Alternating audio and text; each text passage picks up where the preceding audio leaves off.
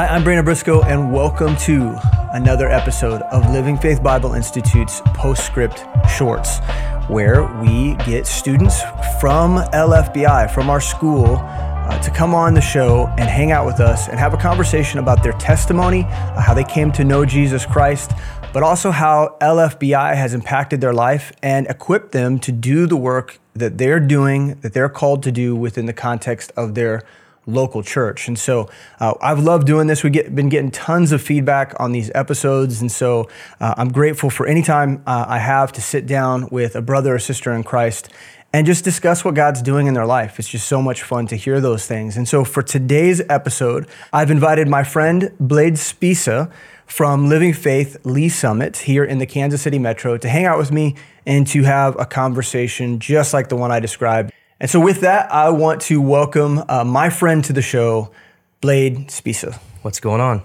What's you up, doing? man? It's going. Tell us a little bit about what you do in ministry, what your life is like, what your career is like, just so people can get a picture of who you are before we get into your testimony. I am at Living Faith Lee's Summit, a church plant out of Midtown Baptist Temple. And I have the privilege of serving and leading our college ministry there, college and young, young adults, anywhere from 18 to 30 plus, and shepherding them as well as leading the praise ministry at Living Faith. So, um, a few years back, I was leading the college ministry praise uh, under Dan and ended up just following him to Lee's Summit, where I served kind of as his right hand guy along with a few others. So I'm just there to take care of whatever needs that are on his plate and relieve him. So that's anything from weddings to helping serve at funerals to tearing down walls like I did this last week to preaching if that's the need or teaching D2 whatever it whatever it may be. Right. So That keeps you pretty busy. that keeps me very busy. yeah. And you're married. I'm married to the most amazing woman. Sorry. I no, hey, I'm with you. She's she's pretty amazing. Yeah, her name is Gabrielle. Um, we had some mutual friends that, and, a, and a, with a long story, set us up, and and she serves with me at Living Faith. She's the most amazing help me Humble, could sweet, ever asked meek, for. Yeah, the meek. opposite of me. Yeah, Like, you guys, your partnership is is very well balanced. y- very much so. I mean, I'm you know straightforward. I'm gonna be arrogant, and she's just meek and quiet and Yeah, sweet. And, it's it's pretty great. Yeah, I'm so glad you guys got together. That was a good move. hey, well done. Me too.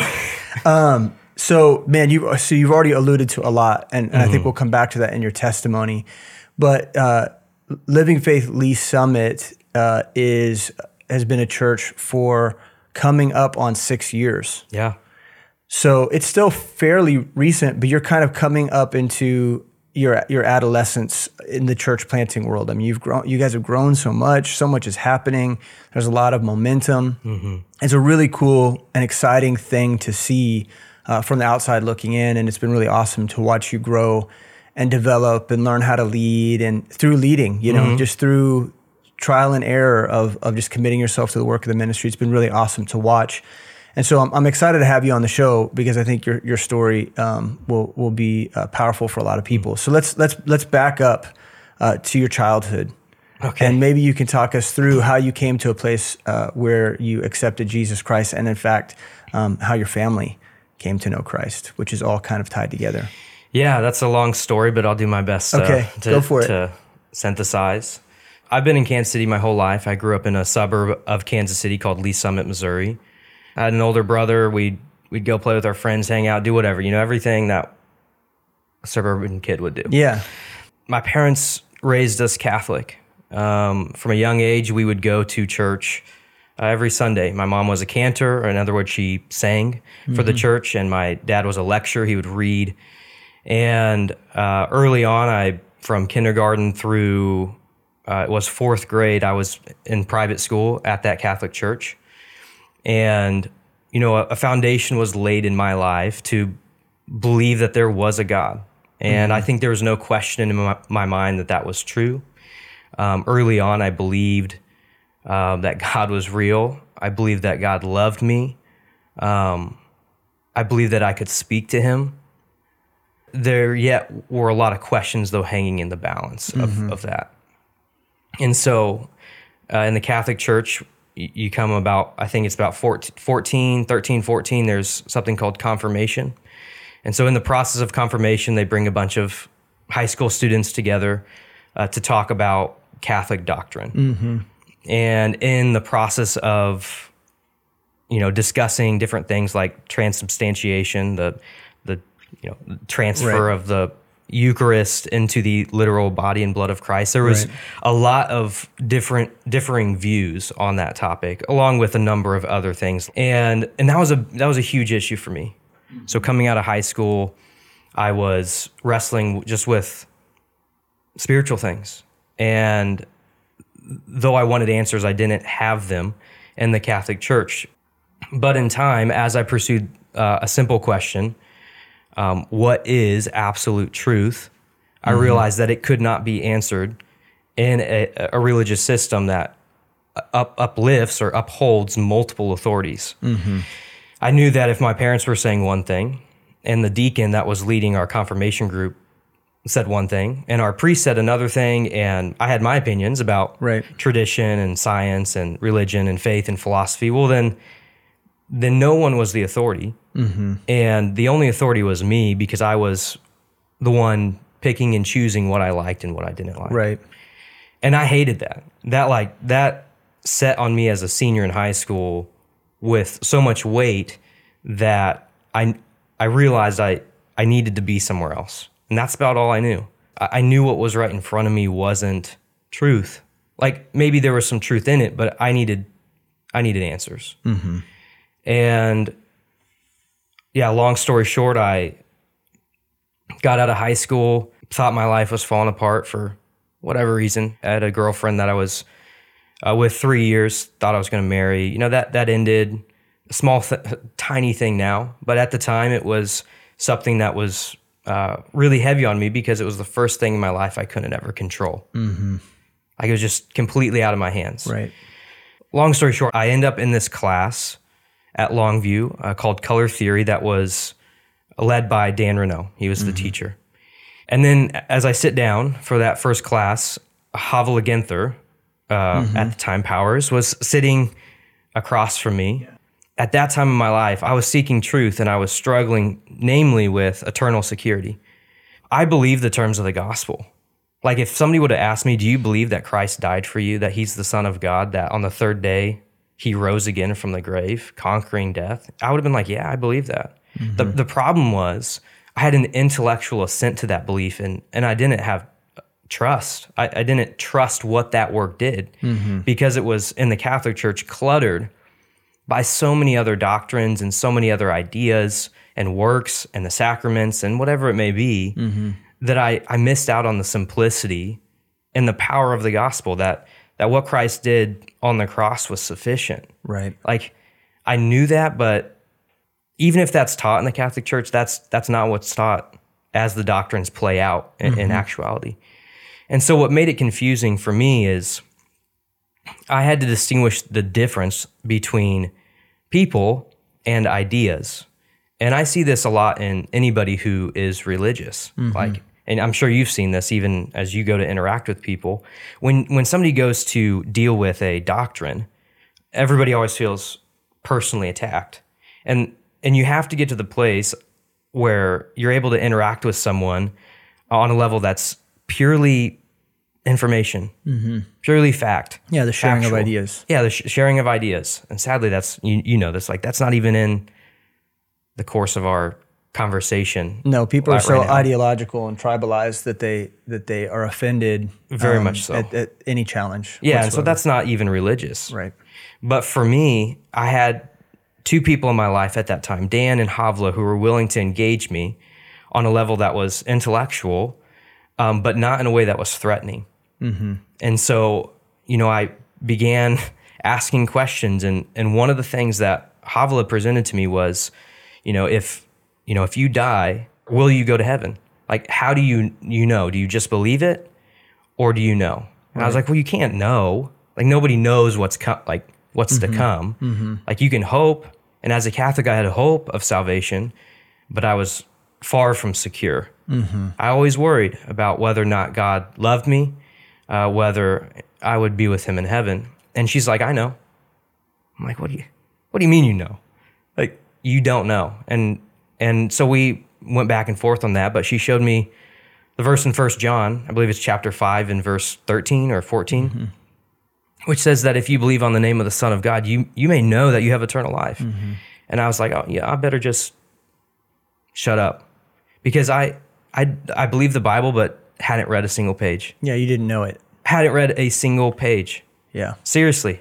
So a few few months go on, I end up at uh, Midtown Baptist Temple. The first guy I met here was Alex Allen. He said, "Man, it's so nice to meet you. We've been praying for you." Well, that was kind of weird. What do you mean you're praying for me? like I, I pray by myself. Yeah. I, w- I felt loved, even though it was it, it was odd. Felt different, way different felt than any. so different. And the one, the thing that I wanted from a ch- my childhood, I wanted people who actually believed what they said they believed. And for the first time, I show up in this place, and there's young adults around me who believe what they say they believe.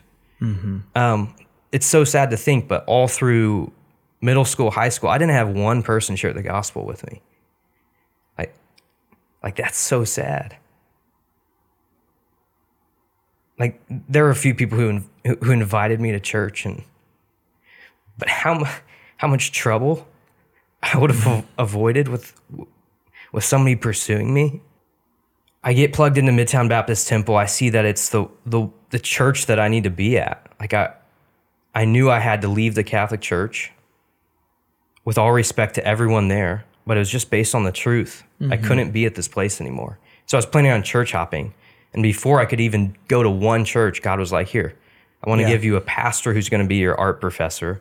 So you'll at least listen to him. Mm-hmm. Because I had enough pride about being an artist, whatever that meant Right. at the time to me. And and I want to give you this girl who who is secure in her faith. She actually, I know it to you, has been wrestling with eternal security and she just She herself just she herself Truth. found found truth, you know, and and so I realized the the work of Christ was finished. I got to this church where people loved me, and so was it the gospel that changed my life? Yes, absolutely, but it was the church. Mm-hmm. I mean, I never had a community of believers to to just listen, Yeah. to surround me, to to care for me.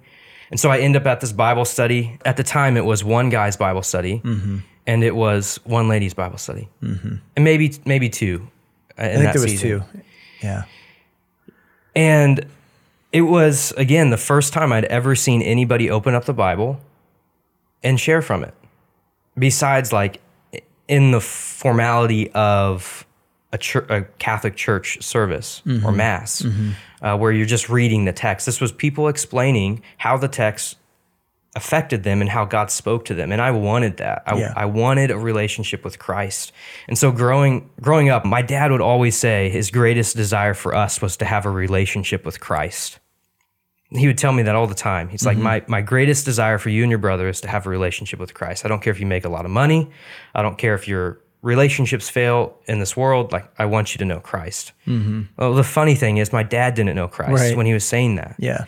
And so the faithfulness of God to plant seeds in my life from a young age, um, even within the Catholic Church, where I was hearing the gospel, to my dad saying, I want you to know Christ, uh, to a girlfriend my senior year asking how she could know God, and me not being able to give an answer, and me not knowing what a relationship with Christ meant. All those things led me to the to the breaking point of, of me saying, me crying out, God, I, I know that your death was sufficient to, to pay for my sin. Mm-hmm. How do I know that I, that you love me? Well, I look back at the cross. You, you already proved it to me. Mm-hmm. How do I know that death is defeated? I already know that. I look back at your resurrection. I see that, that you rose again for me. Mm-hmm. And at that point in time, when I realized that, I fell into this church. I realized the Bible is the, the absolute authority of my life. What else could I do but buy in? Right. I mean, what else could I do but just say say yes to all of this? I mean, did I lose stuff? Sure. Did did I not go to art school? Sure. Did I forget that relationship? Yeah, I did. Like in comparison to what Christ has done in my life now, looking back, all those things I was worried about losing, dung. Yeah. Just completely worthless. So tell tell us about how you know from that moment where you realized that you could trust the Word of God, Yeah. that you believed, um, the moment of your salvation. How did that begin to impact your family? Explain how that kind of unfolded and, and what came to be. Yeah. So I was shown up to Dan's Bible study and I was beginning to learn the Word of God. Uh, I started to hear about discipleship on Sunday mornings, uh, just in the pulpit. So I approached Dan and said, Hey, I want to get discipled. I, I want to learn the Word of God. I see all these other guys sharing the, sharing their faith, and I don't know how to do this at all. And so I enter into a discipleship w- uh, relationship with with Dan. He was trying to swoop in a guy named Miles Cheadle, uh, but he got me. Poor guy. Uh, and Dan invested in me. You know, he's my art teacher. I'd go to a philosophy class. I'd leave that philosophy class to go to color theory or sculpture or whatever it may be. And I'd ask him all my Bible questions. Mm-hmm. My philosophy teacher said this. What about, what does the Bible say about that? And he'd give me answers, mm-hmm. like real answers, not like Christian answers. Right. And I started to learn the Bible. And at the time, because I was at community college, I was saving money. I was living at home. And because of my zeal and maybe an untempered mouth, I was very bold with my my folks. Mm-hmm. My dad thought I was a part of a cult. My mom supported me, but really wasn't interested.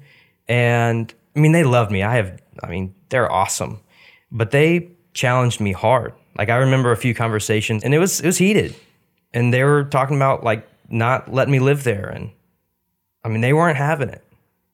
And it was, so It this was too was- much for them. and it was so weird because it's like, wouldn't you want me to know? Like you've always told me you you want me to know Christ, Right. and and like I'm convinced I've found Him. Like you guys should come be a part of this, and It just sounded so radical. it sounded so radical. Yeah. and it was different, and it and in, and ultimately this is what it meant: they were wrong.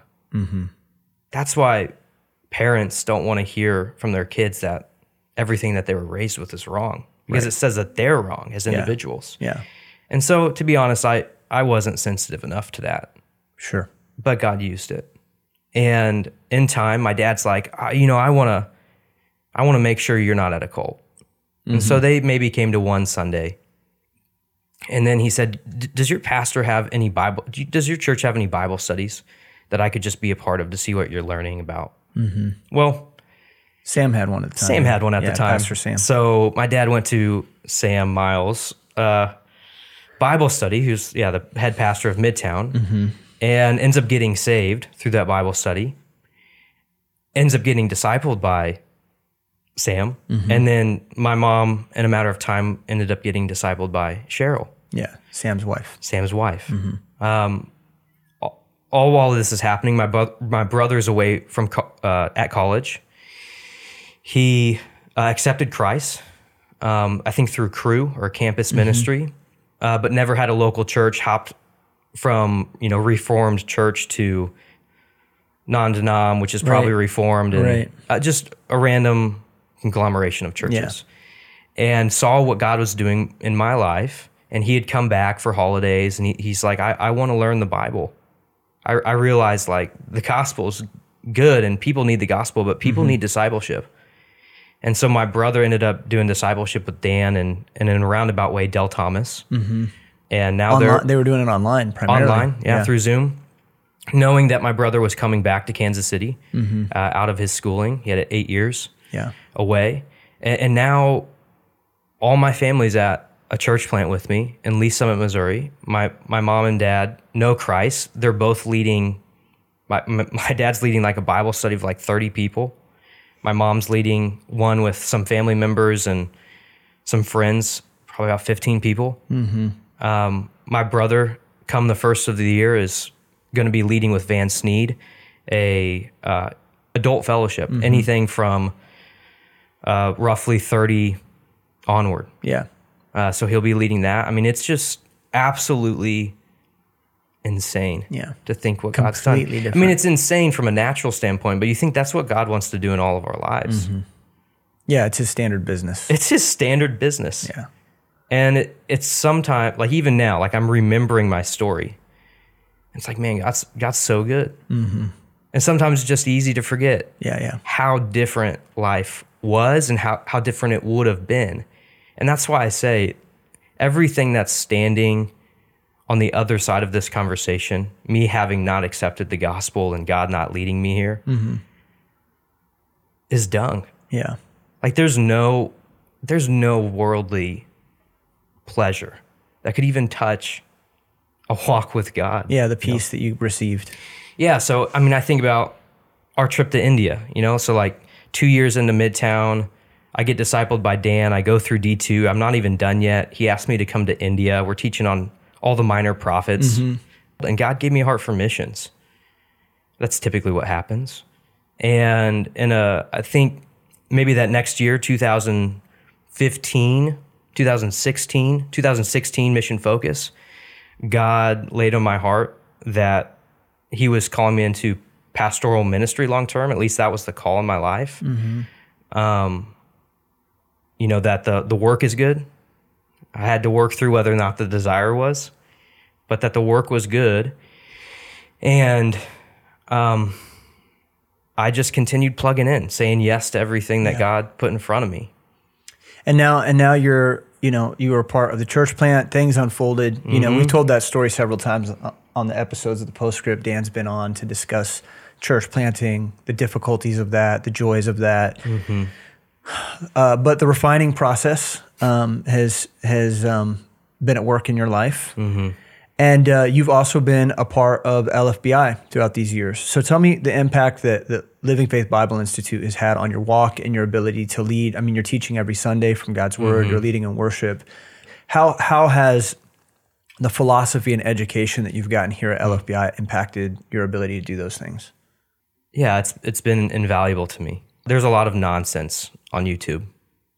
Like if you Yeah. want just a bunch of Bible facts Sure. that may or may not be biblical, or they'll be biblical, but they may not be rightly divided, you'll find them. Like it's in, insane Yeah. how much is out there. But with LFBI, um, I have discovered teachers and professors who are actually doing the work. So everything that they're sharing, and everything that they're studying, is not only information, but it's their life. They're it's an extension of discipleship. You know, we talk about discipleship being the sharing of life.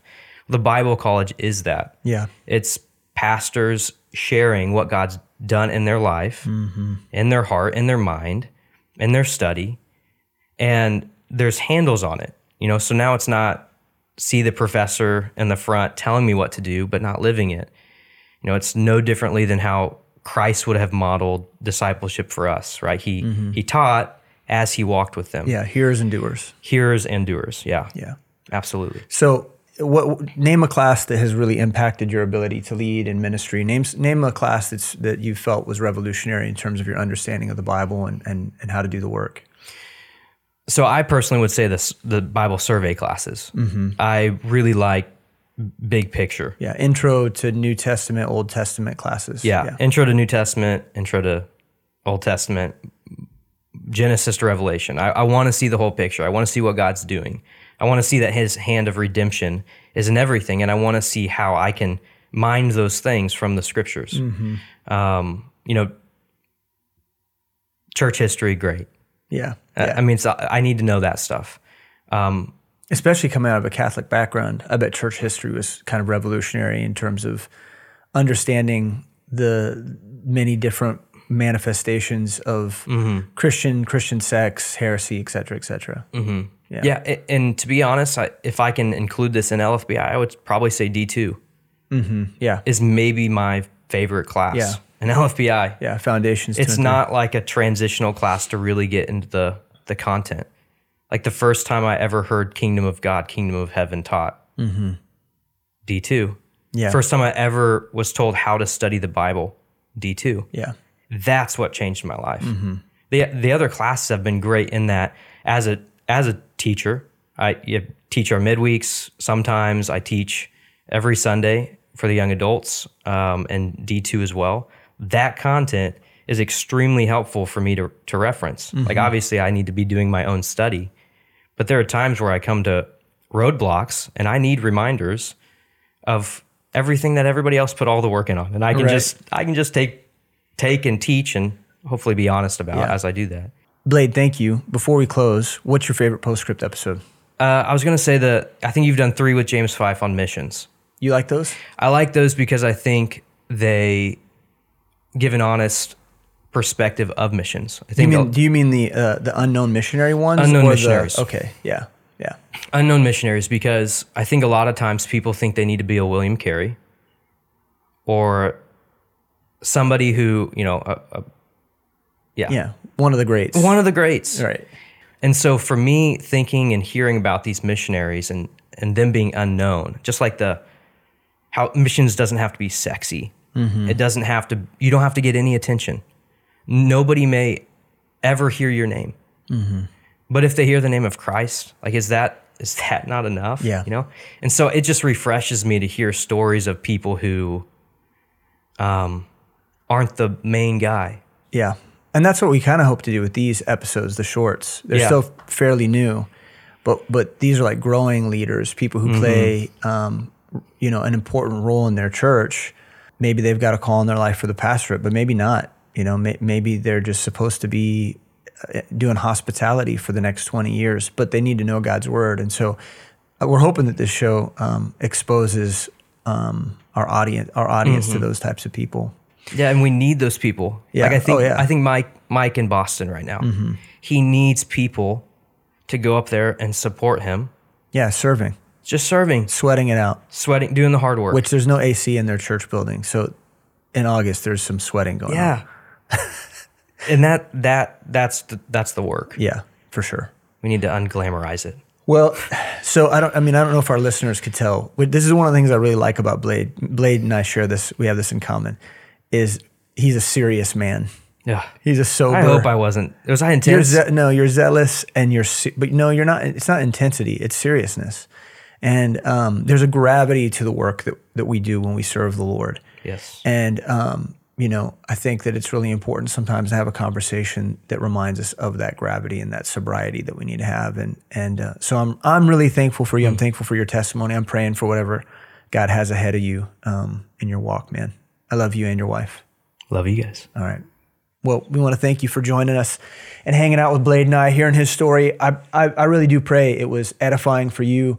It was wonderful for me to hear and to be reminded of all the things that God's done in his life. But you've got a story too, and God is doing something in your life as well. And so um, think about that. Consider consider what God has for you.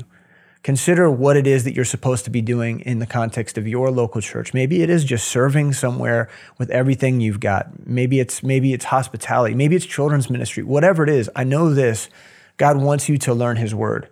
He wants you to be discipled in your local church and he wants you to grow in your knowledge of uh, of his divine revelation in his in his scriptures. And so, LFBI is one part of that um, of that mechanism to help disciple you. And so, if you are interested in learning God's word in conjunction with your local church, and if you want to study more uh, while you serve and, and minister to the people in your community, reach out to us. Visit lfbi.org. Any questions that you have, please let us know. There's a link on the video here. Um, there are links everywhere. You can you can get access to LFBI uh, from from any different uh, location. But uh, we love you, we care for you, and we want to ask you to join us if God would have it. Like this episode, share it with your friends. Maybe you've got some Catholic friends uh, who are kind of in the same place that Blade was in their life. Share this with them. Uh, we want this to be we want this to be an episode that is edifying and challenging for people who need it. We love you so much, and we can't wait to hang out with you again next week for another episode of the Postscript.